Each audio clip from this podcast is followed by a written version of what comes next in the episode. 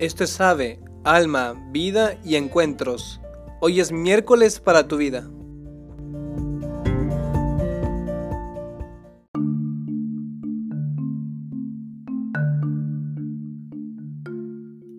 Hola, ¿qué tal? Bienvenido a este miércoles para tu vida. Soy el hermano Pablo Vidal. Ay, perdón, espera un segundo.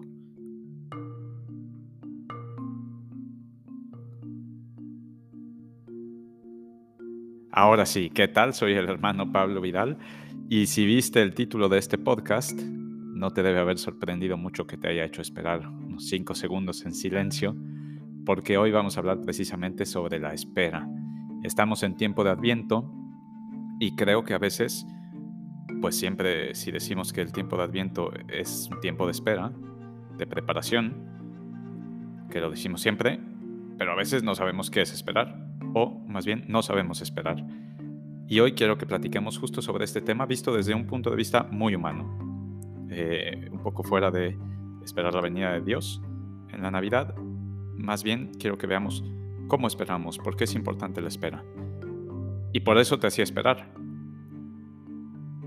Piensa, pues, ¿qué hiciste en esos cinco segundos?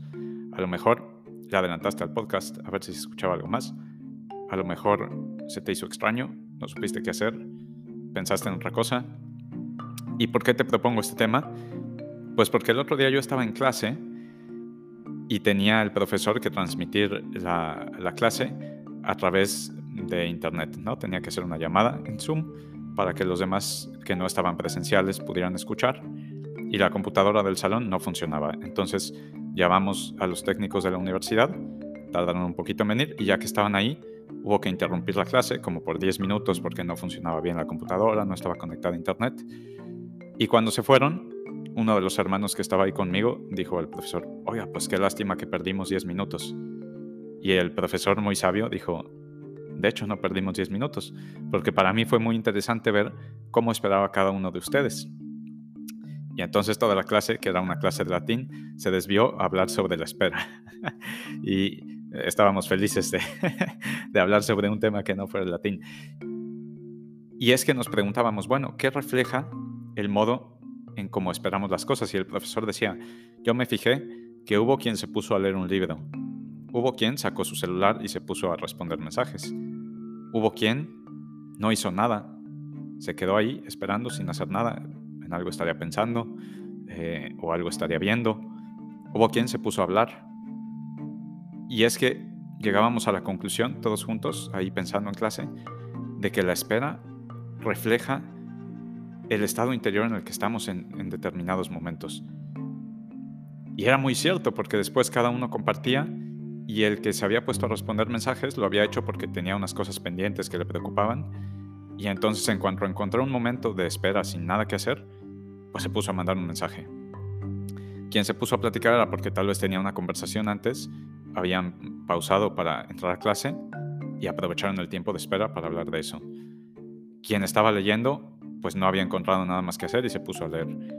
Y quien no había hecho nada, de hecho nos compartió que estaba preocupado por una cosa y entonces estaba dándole vueltas en ese tiempo de espera, ¿no?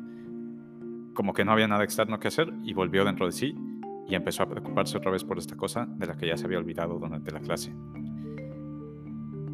Y eso me lleva a preguntarme, eh, yo hacía este ejercicio ahí, pues ¿qué hago yo cuando espero?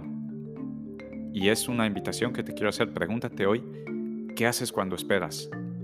Y si no sabes bien contestar, pues sigue con tu día, no te preocupes, y después de dos o tres días, párate 10 minutos y piensa en estos últimos dos o tres días, cuando he tenido que esperar, ¿qué he hecho? La verdad, yo comparto esto, normalmente creo que hoy cuando tenemos que esperar sacamos el teléfono si estamos en un lugar donde podemos usarlo, ¿no? Pero ¿qué ves en el teléfono? Porque también puedes ir a redes sociales, puedes leer noticias, puedes responder mensajes importantes, puedes trabajar, puedes estudiar, puedes leer. ¿Qué es lo que haces cuando esperas? Si tienes una cita importante y tienes que esperar, ¿qué haces? O si alguien va a pasar por ti y tienes que esperarlo, ¿qué haces? ¿Vas luego, luego a tu celular o llevas un libro contigo y empiezas a leer? ¿O aprovechas ese tiempo para reflexionar? O si vas en el transporte público, si estás en el coche, en el tráfico y hay un semáforo rojo o hay un accidente y tienes que estar ahí parado 5, 10 minutos, a veces hasta media hora, ¿qué haces con ese tiempo de espera? ¿Pones música? ¿Tal vez escuchas ave? No sé, pues creo que esto nos puede ayudar a conocernos mucho. Si vemos qué es lo que hacemos en esos tiempos en que estamos esperando, pues podemos conocer al menos qué llevamos en nuestro corazón en ese momento, porque es cierto que suele brotar en los momentos en que estamos en silencio, en los momentos en que no tenemos nada activo que hacer, suele brotar lo que llevamos más en el corazón, lo que nos está preocupando, lo que nos interesa en ese momento. Eh, a mí me gusta mucho esta frase, pensar en en dónde estás cuando no estás en ningún lado. ¿A dónde se va tu corazón cuando tienes un momento de paz, de silencio, un momento de espera, en donde no estás haciendo nada? Pues mira a dónde va tu corazón. Porque muy probablemente esa cosa es la que llevas dentro. Y si va a una preocupación, piensa por qué esto me está preocupando tanto.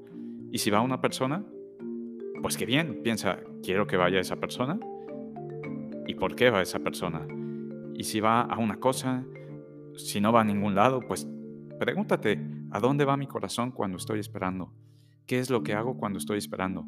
Y si te das cuenta que no va a ningún lado porque no puedes esperar, porque a lo mejor has perdido la capacidad de esperar, y cada vez que tienes un tiempo de espera, pues usas tu celular, buscas hablar con alguien, eh, no sé, de algún modo no entras en ti mismo, sino que vas hacia afuera y vas hacia afuera, pues también podría ser una buena reflexión que te preguntes, ¿por qué no soy capaz de esperar?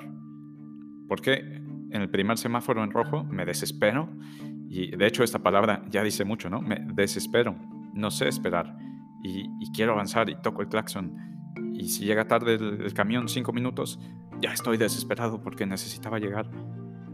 Pues tal vez hemos perdido la capacidad de esperar y tal vez este adviento, que también es un tiempo de espera, la espera para el nacimiento de Dios, nos puede ayudar a retomar esa actitud, a saber esperar mejor y a aprovechar esos tiempos de espera para ver qué llevamos dentro de nuestro corazón y así conocernos un poquito mejor y también poder tratar mejor a los demás, poder ayudar a los demás a esperar, eh, poder salir de nosotros mismos, pero porque primero hemos entrado, hemos aprovechado esos 10 segundos de espera, esos 5 minutos, esa media hora antes de una reunión para entrar dentro de mí mismo y ver qué hay ahí y conociéndome y sabiendo qué hay en mi corazón, poder salir y ser una mejor persona, poder salir y amar más a los demás, poder salir y estar con ellos. Entonces te invito a que en el siguiente tiempo de espera que tengas, pues te fijes, ¿a dónde voy? ¿Dónde va mi corazón? ¿Qué hago mientras espero? Y ojalá que puedas reflexionar qué te dice eso de ti mismo. Si te parece bien, terminamos con una oración y no te hago esperar más. Espíritu Santo, ven a nuestros corazones, ilumínanos, ayúdanos a escucharte a ti en el silencio para que nos muestres quiénes somos y qué llevamos por dentro, para que nos digas a dónde va nuestro corazón cuando esperamos. Cristo Rey nuestro, venga a tu reino.